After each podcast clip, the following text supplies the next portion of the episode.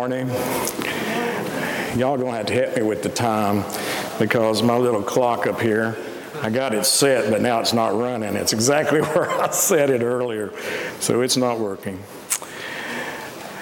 Welcome, and I want to call your attention to a few things. First of all, a reminder for confirmation class meets at 4 instead of 4.30 in the usual place because at 5 o'clock we have our big Ellen birthday bash, meal and entertainment and auction, and I hope you're all going to come. If you haven't bought a ticket, you can buy one at the door. They're $5. A reminder also about the United Methodist Women who are having their spring luncheon next Saturday at 11:30 a.m.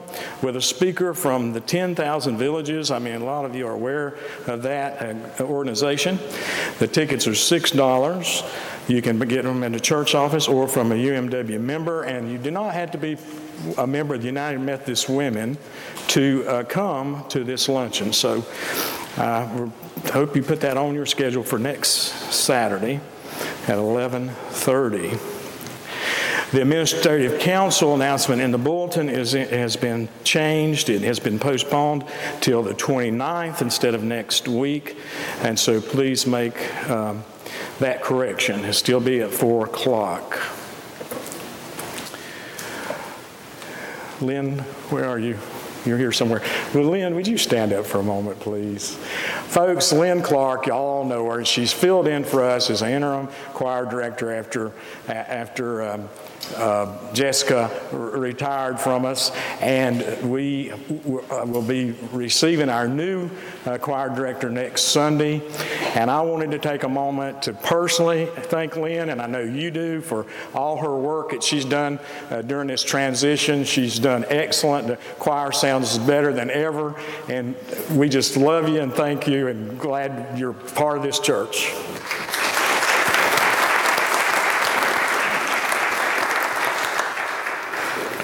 All right. I think we are ready to go.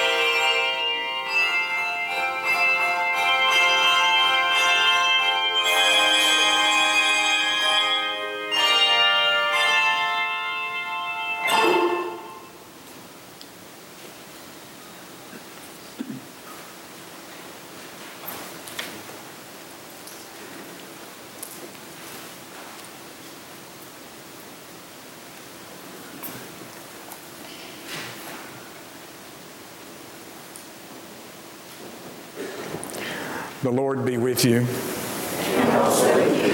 Let us pray together.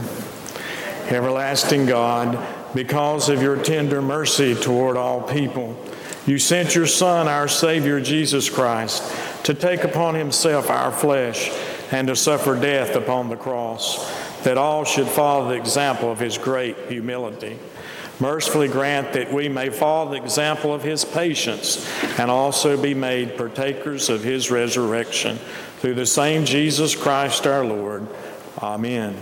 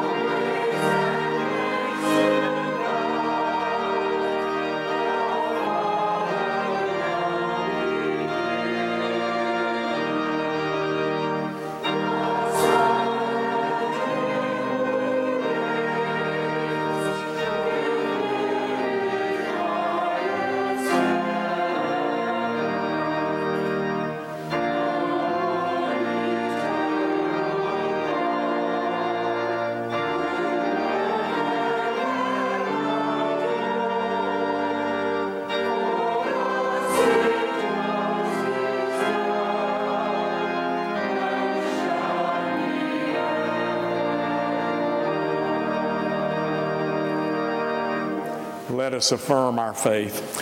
I believe in God, the Father Almighty, maker of heaven and earth, and in Jesus Christ, his only Son, our Lord, who was conceived by the Holy Spirit, born of the Virgin Mary, suffered under Pontius Pilate, was crucified, dead, and buried. The third day he rose from the dead. He ascended into heaven and sitteth at the right hand of God the Father Almighty. From thence he shall come to judge the quick and the dead. I believe in the Holy Spirit, the Holy Catholic Church, the communion of saints, the forgiveness of sins, the resurrection of the body, and the life everlasting. Amen.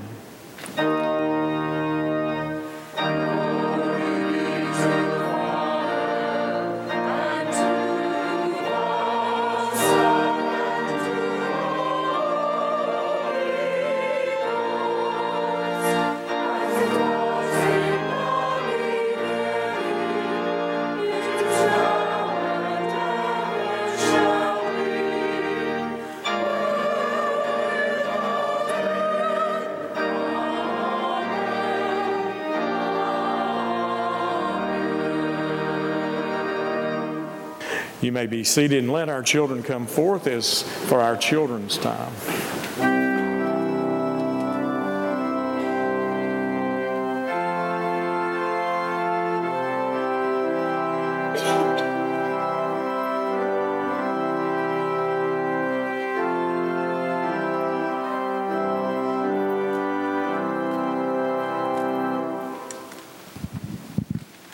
Good morning. How are you doing this morning? Tell me something. Three weeks from this Sunday is a very special day in our church. You know what it is? You're right, it's Easter. Easter is one of the most important days in the Christian church because it's the day that Christ rose and went to heaven to be with God. now, this morning, we're going to talk about some things we see in our church. Um, on Easter Sunday, there's some things that are different than, than most Sundays. Like you see up there where the, where the purple is, that becomes white on Easter Sunday. Okay? The other thing is we have some special flowers on Easter Sunday. You know what those special flowers are?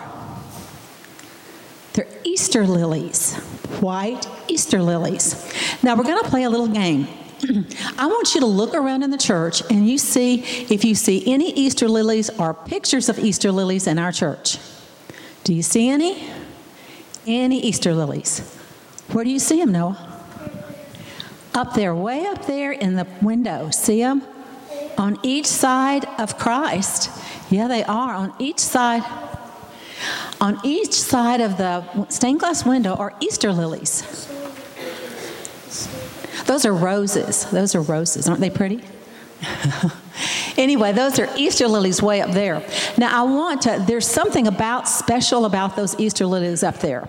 So, what I'm going to ask, I'm going to ask if the congregation will take a few minutes sometime during um, not during the sermon, please. Sometimes during the, during the uh, service today, to see if they can figure out what's special about those Easter lilies. But we're going to talk a little about Easter lilies.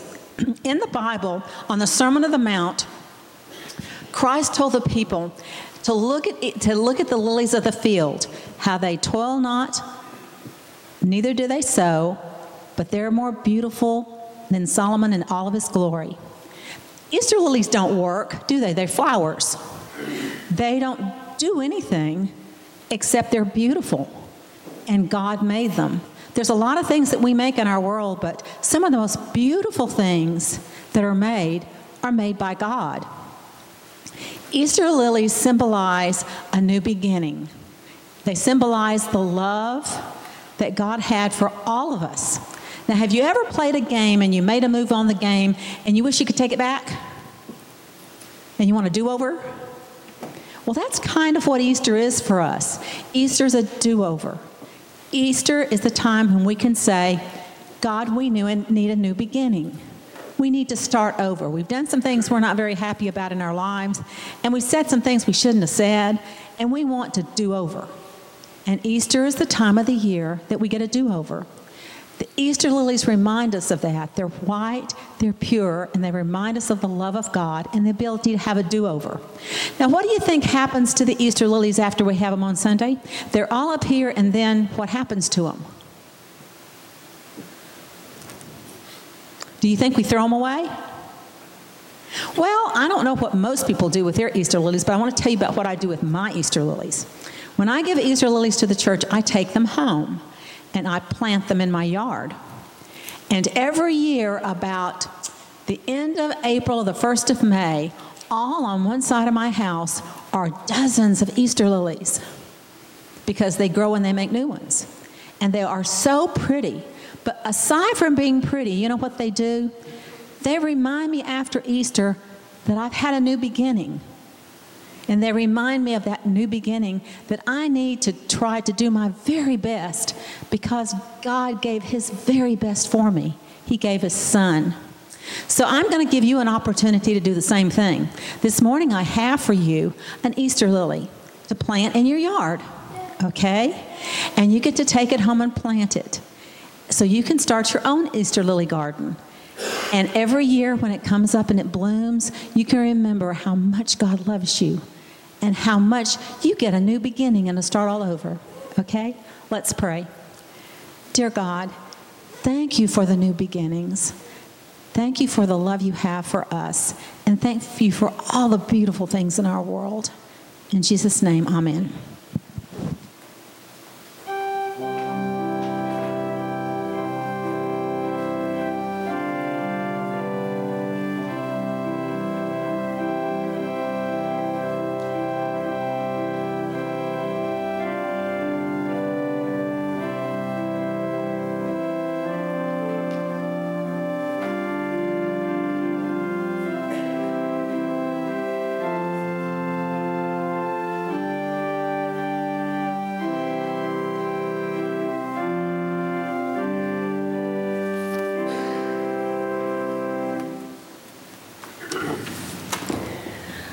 Our selected scripture today comes from the book of Hebrews. The author of Hebrews clearly demonstrates the superiority of Christ over everyone and everything. In today's selected reading, Christ is referred to as our high priest, greater even than the Old Testament priesthood.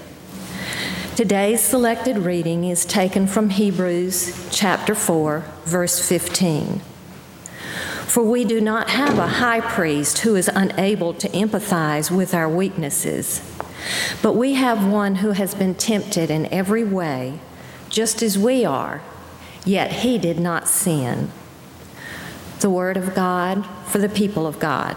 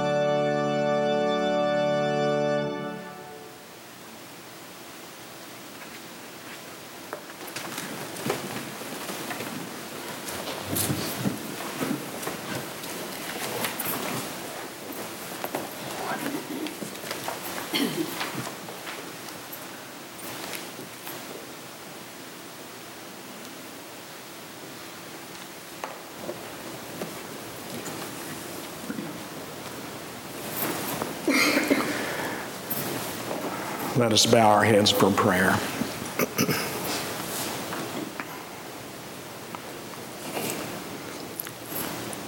O oh Lord, in your mercy, hear our prayers. O oh Lord, we give thanks to you this morning. Your steadfast love endures throughout every generation. And we who are part of the redeemed from trouble have gathered today here and across the lands of the earth. We offer our praise and sing glory to your holy name. We're reminded this day that you loved the world so much that you gave your only begotten Son, that whoever believes in him should not perish but have eternal life. Your light has come into the world, but we must confess this day that we continue in our dark deeds. We act as though we love the darkness instead of the light. We humbly come before you, O Lord, this day, and we pray that you would not condemn us, that you'd be merciful to us. You'd forgive our sin and invite us once again to live in that way which you offer so freely.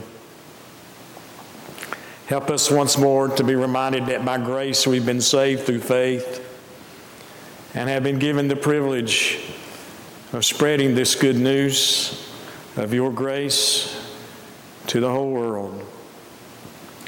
Send us out of here, this place, with the power of your Holy Spirit, that we may boast of only one thing, and that is of you and your love and compassion and grace. We're reminded from the earliest days of your covenant with us that your will is that the world might be healed from its brokenness. We pray this day for all those who are involved in brokenness of mind, body, or spirit. Those who might be in the grips of addictions or wars or conflicts. We pray for those who are near the gates of death and those who mourn for those who have gone before. Lord, we pray that you'd send forth a new word that would heal and deliver and help us to accept your good and perfect will in this and all things. Hear us, answer us, not because of our works, but because we come to you in the name of Jesus Christ, our Lord and Savior, who taught us to pray with these words Our Father, who art in heaven, hallowed be thy name, thy kingdom come, thy will be done on earth as it is in heaven. Give us this day our daily bread, and forgive us our trespasses, as we forgive those who trespass against us. And lead us not into temptation, but deliver us from evil. For thine is the kingdom, and the power, and the glory forever. Amen. We United Methodists believe that giving is an act of worship. Let our ushers come forward as we continue our worship with our giving.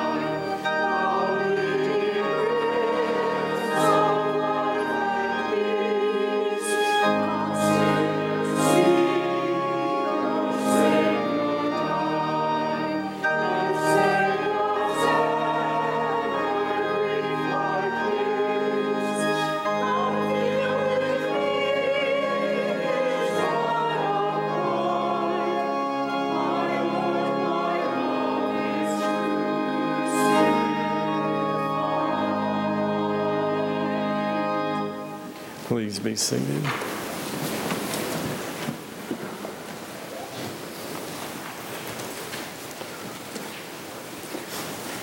Give attention to the reading of the Word of God from the Gospel of Matthew, chapter 27, beginning at verse 45. From the sixth hour, that's about noon, until the ninth hour, darkness came over all the land. And about the ninth hour, Jesus cried out in a loud voice, Eloi, Eloi, lama sabachthani, which means, My God, my God why have you forsaken me? This is the word of God for the people of God. Thanks be to God. Thanks be to God. Let us pray. Oh Lord, help us to understand and see how your agony means life for us. And help us to more than just appreciate it, help us to respond to it. Amen. Well, we come this fourth Lenten Sunday to the fourth word of the seven words or phrases from the cross. And last week we heard Jesus entrust his mother to the disciple John and John to his mother in such a way that his mother then became a mother to us all throughout all generations. And we saw through their actions what kinds of sacrifice, obedience uh, can require of a family who follows Christ. Now, the statement we look at today reflects an agony, I think, that we have not previously seen. I believe this statement shows the complete mental and spiritual distress that Jesus found himself in at that precise moment in time. For I believe that it was at this moment that the Father turned away so that the sins could be thrust upon Christ, the sins of the world for all time, past, present, and future, so that he fulfilled what the Scripture has said He who had no sin became sin. And this agony that he felt when this was placed upon him and the Father looked away, this separation from the Father, reminds us, I believe, that of something very important that we should remember as Christ followers, and that is that whenever we sin, sin separates us from God. It creates a wall, it creates a separation. And the worst thing that can happen to us is to be separated from God. The prophet Isaiah 59 2, writing at this point, uh, writing about when this time would occur, said this He says, Your iniquities, your sins, have separated you from God. Your sins have hidden his face from you. The Father has hidden his face from humanity up until this point in time. And he hid his face from Jesus as he took the sin on the world because God, the Father, cannot look upon sin. So, as painful as the physical cruelty of the cross was, I believe this moment of isolation from the Father during that time hurt Jesus more than anything else could ever have. And just as it was so hard for Jesus to feel that forsakenness, imagine what it must have felt like for the Father to have to turn away from his son, his sinless son, as the ultimate price was paid for us. Listen to Isaiah again. Isaiah 53 says this Surely he, Jesus the Messiah, took upon himself our infirmities, carried our sorrows.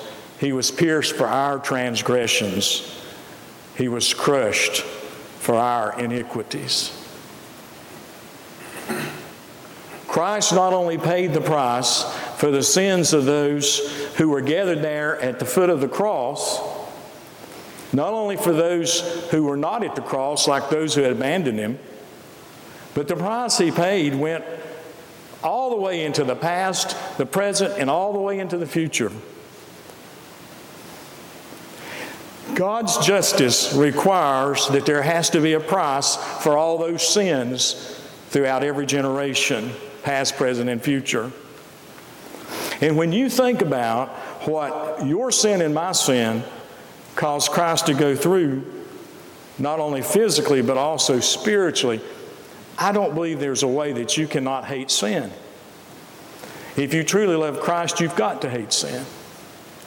You've got to hate what he had to experience that day to take all the sins of the world upon himself. That separation, that separation from the Father, caused him to cry out in agony. Now, you know, all of us at one point or another in our life goes through some periods of separation. Uh, it may be as simply as being separated uh, from our parents as we go off to college or go off to the service. It could be more serious, like the separation of a, of a married couple that has to go through the tragedy of divorce. Or it could be the separation and pain that you feel when one of your loved ones passes away. As much as that separation brings agony to you, think about the agony that was Christ that day when he went through this separation. That moment, Christ was separated from his Father so that you would not have to be. It's important for us to remember that at the beginning of creation, we were not separated, that we had this wonderful relationship. Things were as they were supposed to be. Uh, we had this great relationship with our Creator. The first man and woman walked in fellowship with the Creator in the midst of the beautiful creation He had created. But then they were obedient and sinned, disobedient and sinned. And when they sinned, that fellowship, that intimacy with God was broken. And we know we in Genesis it says that after this happened, we're told that when they would hear the Lord God coming, they would hide from him. They went from intimacy with him and looking to forward to their walks with him to hiding from him. They knew they had done wrong. And thanks to that disobedience, the relationship with God from that point until, until Jesus had been broken and ruined and for all humanity, we probably had no idea if it'd ever be restored. Listen to how Paul describes this in Romans 5:19. Paul says, "For just as through the disobedience of the one man Adam, many, all the rest of us were made sinners, so also through the, the obedience of one man, the many, all the rest of us, will be made righteous.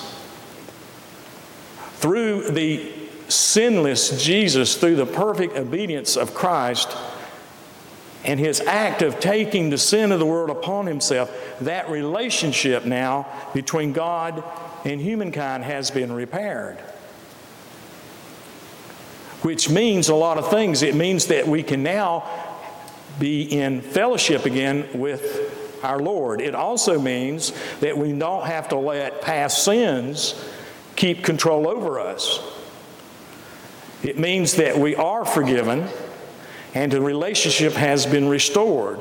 And we must not uh, live in the past and in the past uh, sin, sin that we were in.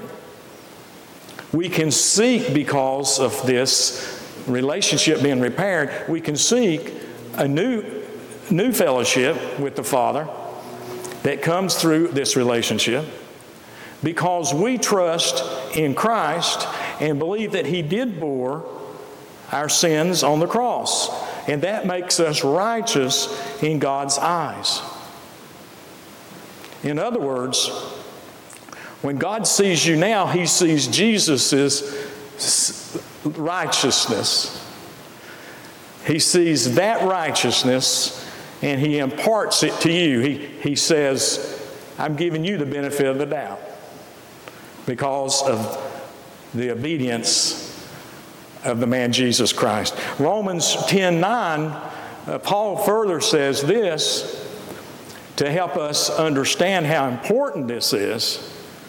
Romans 10 9 says, If you declare with your mouth Jesus is Lord, and believe in your heart that God raised him from the dead, you will be saved. If you declare with your mouth Jesus is Lord, you can make that confession, and you believe in your heart that God did raise him from the dead, you will be saved. I don't see a clearer statement in the scripture about how this has been imparted to us as a benefit from this point on, from the point of Jesus on the cross until even now. And that benefit is available to anyone who will turn back to God and away from their sin. You see, God wants us to be in fellowship. There's no other way to explain God's love toward us. There's no other way to explain why God continues to come to us and seek us out. Maybe He wants to once again walk with us in the garden of His creation. Because of this great love for us that God in Christ has exhibited, we see and understand that we don't have to go through that separation because Christ did it for us on the cross. He experienced the worst of the human condition. And in our first scripture lesson that Sylvia read to us from Hebrews, they, the writer of Hebrews reminds us that we now have a high priest, a minister, however you want to look at it, who is, uh, who, who is able to sympathize with our weaknesses because we have one who has been tempted in every way, just as we are, yet was without sin. That one that was without sin became sin for us in that moment in time to save us. You know, it's important maybe also for us to be reminded this day, once again, that sin is still sin. Sin is still the evil one's way of trying to separate you from God. It hasn't changed all that much, really, from biblical times. It might look different on the outside because we live in such a technologically advanced age. But the evil one has learned how to even use our technology to snare us. And the bottom line is no matter what sin might look like, on the inside it's the same. It's the same old lie. Sin brings separation from God. Christ brought our relationship with God back into a right way. I believe there is nothing worse than being separated from God. There's nothing that can be worse for our human condition. Because those who choose to walk through life not in relationship with God, those who choose to walk through life not accepting what Christ has done for them on the cross, not accepting God's commands to love one another, God's commands to be baptized and to share in communion, God's command to show forgiveness, not accepting the authority and the witness of Christ's holy church that He established by His own hand. All these actions are willful actions. And people who willfully act that way are like dead men walking because they are walking this earth separated from God and will be separated from God forever. It's important just once more for me to repeat this and to say this to you. Up until this point in time, Christ had never experienced a separation from God the Father. We know repeatedly in Scripture that Christ would go away and spend time in fellowship with the Father. We know that he went away sometimes alone, sometimes he took other disciples with him. I believe that his strong fellowship and connection with the Father strengthened him, enabled him to live a sinless life. We must never forget that Christ was not only divine but human. And in his humanness, he was tempted. And disobedience he, he could have had, but he didn't because of his strengthening through the Father. And so that strengthened and enabled him to be obedient even unto the cross, as the scripture says. It allowed him to hang there and to be and to suffer the to suffer the first, the loss of his friends and his mother and his his life. But he had never faced separation from the Father until this moment when he who had no sin became sin. And it's at that moment that he called, he called out, he cried out, My God, my God, why have you forsaken me? Think about all the filth and dirt and dirt, and just think about sin being thrust upon such a pure and holy, holy person. And no wonder he cried out in a feeling of forsakenness. But the good news is for us is that he did, that he was obedient to the cross. He did have all the sins thrust upon him. He did experience the worst experience of the human condition of forsakenness. And how can anyone looking upon this scene, I, I just, I, I just can't grasp it. And I think that the, the people who are out of, in the world who, are, who commit evil acts and who, who, are, who, who are so far away from God, who are separated from God, I believe in all my heart that if we can just carry them the word and to hear this story, they have to respond to it. How can you question Christ's love for you or for me? I pray that we will never forget the pain of the cry in that statement from Christ on the cross. We've got to think about this progression. And I hope if I've done one thing at all in this sermon series, uh, is to help you see the progression. When Christ was first hung on the cross, he looked around and he thought about forgiveness for those in front of him and for all of us forever. Father, forgive them.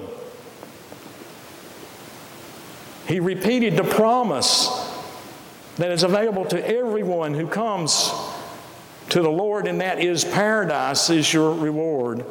To be with me, to no longer have a broken relationship, to have a restored relationship in the paradise of a new creation.